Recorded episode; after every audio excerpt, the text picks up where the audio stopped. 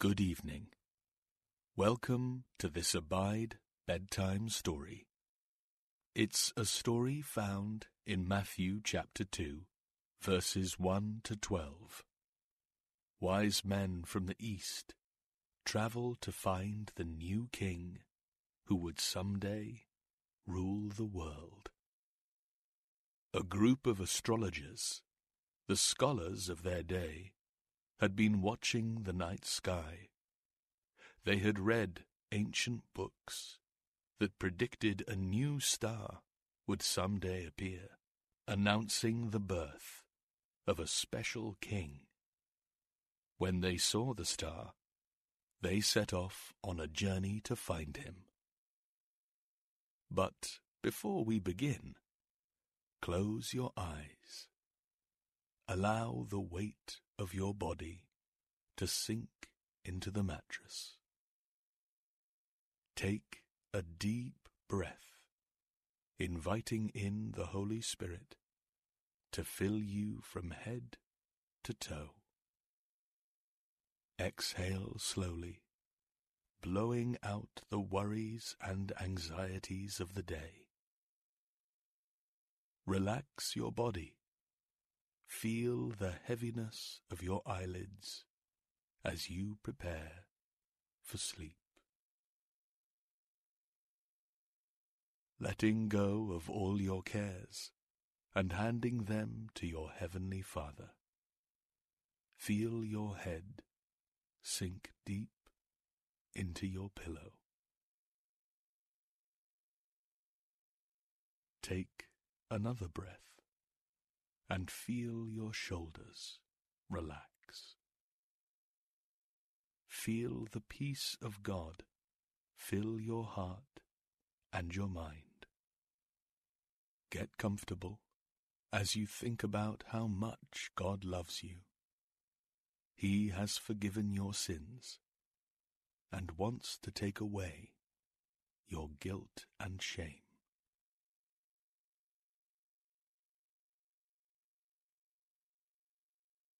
Let me pray for you.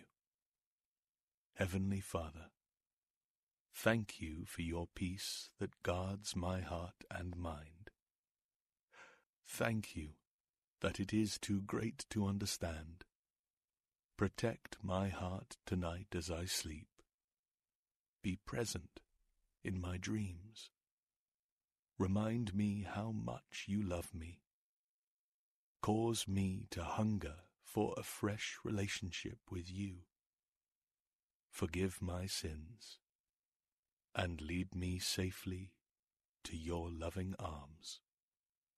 In Jesus' name, Amen. With that, let's begin our story. You are known as a wise man one of the scholars in the East. You spend your days reading ancient literature. You know that some day a king will be born in Bethlehem of Judea, who will rule the earth with truth and justice. His birth will be marked by a special star in the sky. Night after night, you watch the constellations traveling across the sky, marking the seasons of each year. And then you see it. You can hardly believe your eyes. After so many months, the new star, brighter than any other star in the sky, has finally appeared. The king has come. You gather your friends and gifts for the king. You pack the camels and set out on a long journey following the star. You know it will be long and arduous, but how exciting to go and greet a new king. You leave your city and head out into the desert. You travel across the sand, one dusty day after another. The fine, tan sand coats everything, even with the coverings you wear over your face and head. You rest whenever there is water for you and the camels to drink. Your body is sore after so many hours of being in the camel's saddle. The warm smell of the creaky, worn leather grows stronger as the days grow long. The diet of dried fruit and bread you have brought along begins to grow tasteless in your mouth. But you keep going. A king is waiting for you at the other end of your journey. Each night, you find that special, bright star you're following and chart your course for the next day. The other constellations move through their places in the sky as the seasons of the year pass. But the star remains in the same place, night after night. You pass through bustling cities and sleepy towns, consulting with the local wise men. You tell them about the star you are following and the new king you are going to visit. You invite them to join you. Some come with you, and your group grows. More than a year later, you arrive in Jerusalem. The vendors at the market hawk their wares. You can buy fresh lamb and garlic, fruit and wheat for bread. You can buy hand-woven blankets. You smell the stench of meat that has sat out for too long. Donkeys bray as their owners load their carts with supplies they've purchased for their families. You hear the children calling to each other as they kick a ball back and forth in the street. You and your group lead your camels through the streets, and people stop to stare at you, wondering where you have come from and what you are doing. As you walk through the market, you don't have to ask where the palace is. It towers above everything else. White marble stone upon white marble stone spreads over a huge expanse of the city.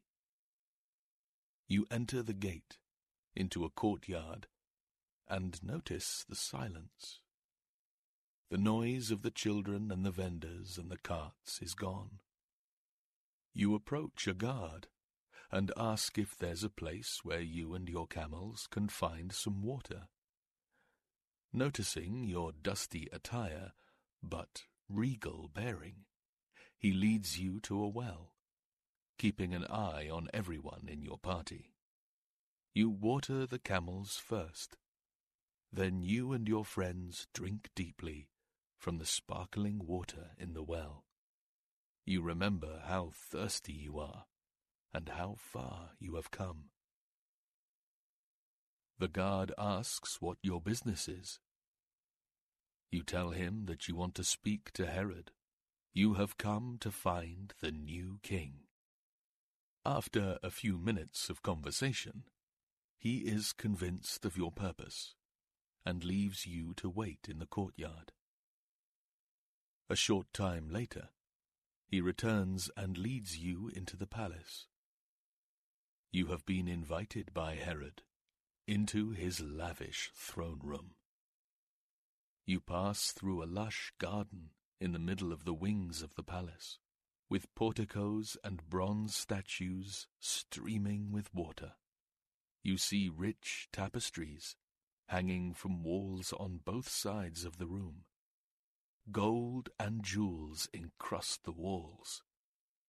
At the end, you see a throne with red silk cushions and a man sitting on it. Herod the Great. You approach the throne slowly. Herod asks who you are and what you want. He doesn't have to introduce himself. You've already heard about him. a friend of Caesar, Herod ruled his territory sternly in an effort to keep the peace. You tell him you have travelled a long way to find the king who will some day rule the world. Herod frowns. He seems nervous. King? he asks, a frown on his face. A new king? Another king? He pauses to think about the words, and then excuses himself. He walks quickly from the room, leaving you standing, wondering what was going on. After some time, he returns and says that he has consulted the Jewish chief priests and scribes. They have said the prophets predicted that a king indeed would be born in Bethlehem. Then he tells you, Go to Bethlehem and search carefully for the child, and when you find him, come back and tell me so that I can go and worship him too. You wonder about his enthusiasm. On the surface, Herod's request seems reasonable. But could he have other plans in mind? You leave him and his palace, and follow your star to Bethlehem, just a short distance away, stopping first to change from your dirty travelling clothes to clean robes you had reserved just for meeting the king. You wash as much of the road grime from you as you can. At long last, your journey has come to an end. In Bethlehem, the star settles over a small house, and you and your companions find the child king and his parents, Joseph and Mary, in the humble one-room home made of stone just behind Joseph's carpenter shop.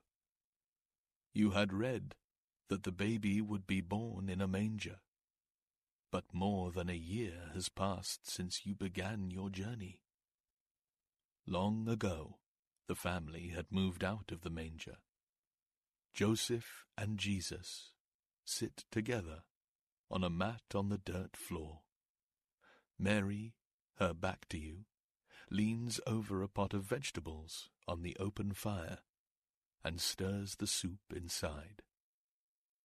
You smell the garlic and the onions, your stomach growling as you imagine freshly cooked food.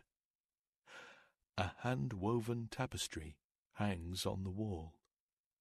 You admire the handiwork of the clay oven the chimney vents the smoke to the outside. Mary looks up, surprised to see you in the doorway, and invites you to come in. Graciously, she asks if you would like to eat the noon meal with them.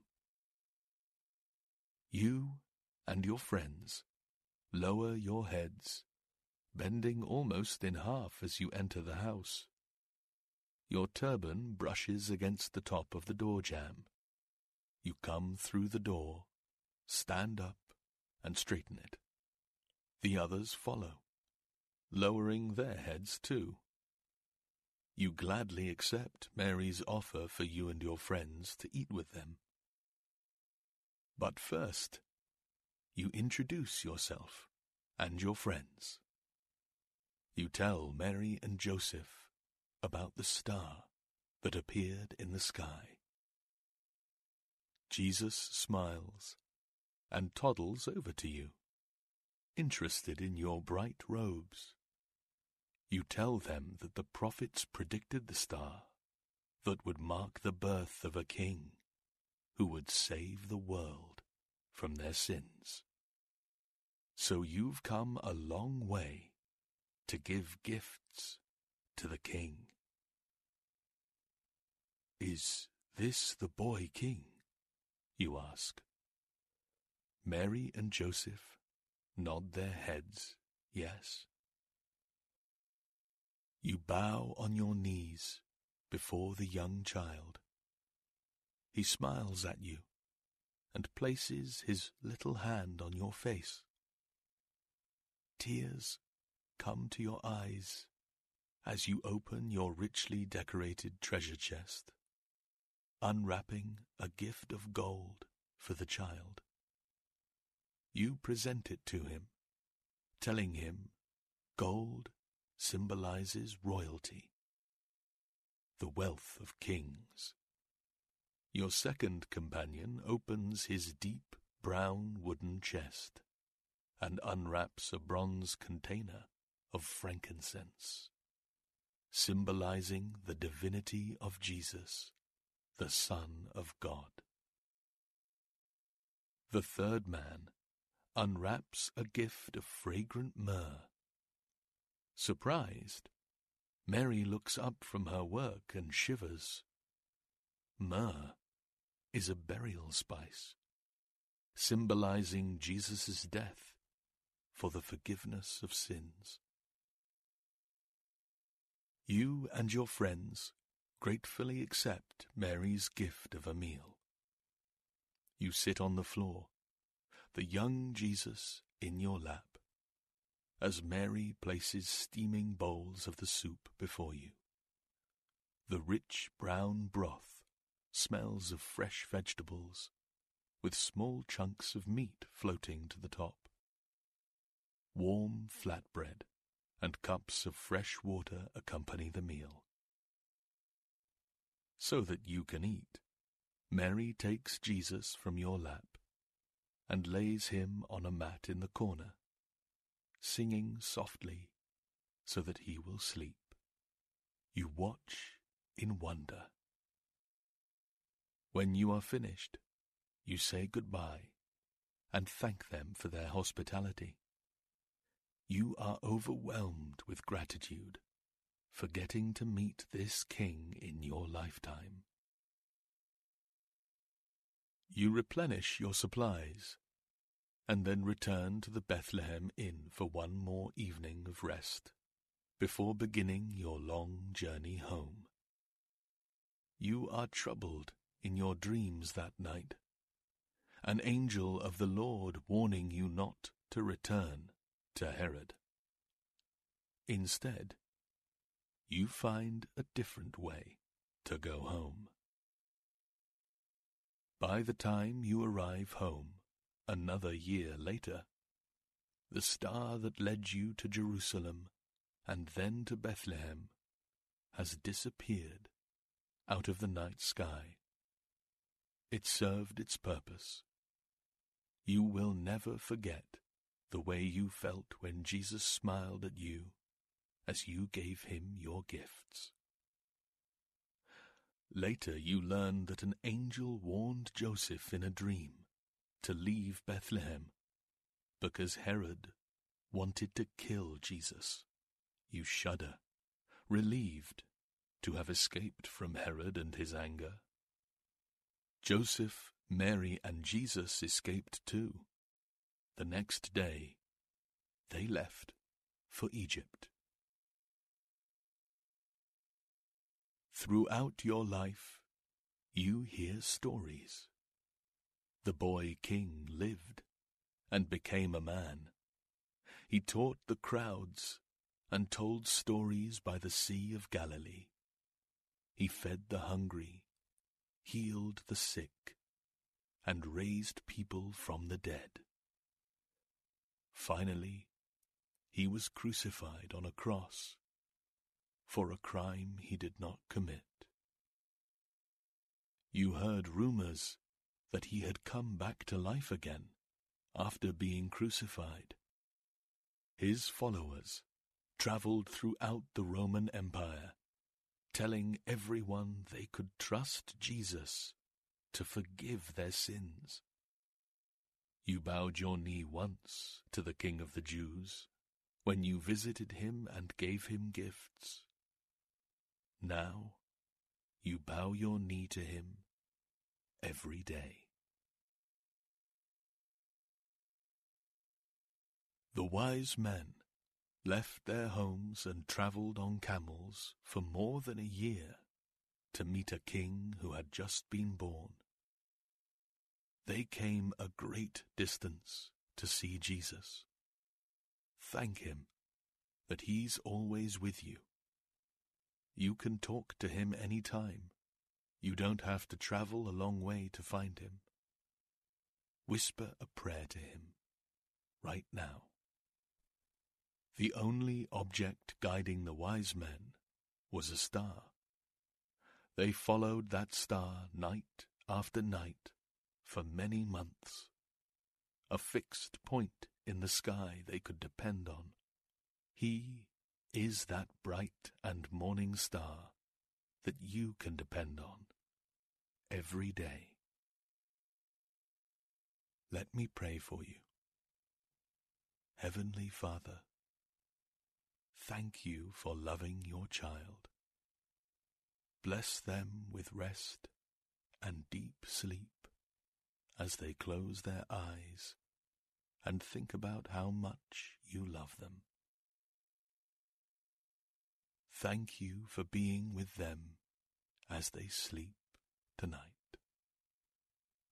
Be the guiding light in their life. Amen.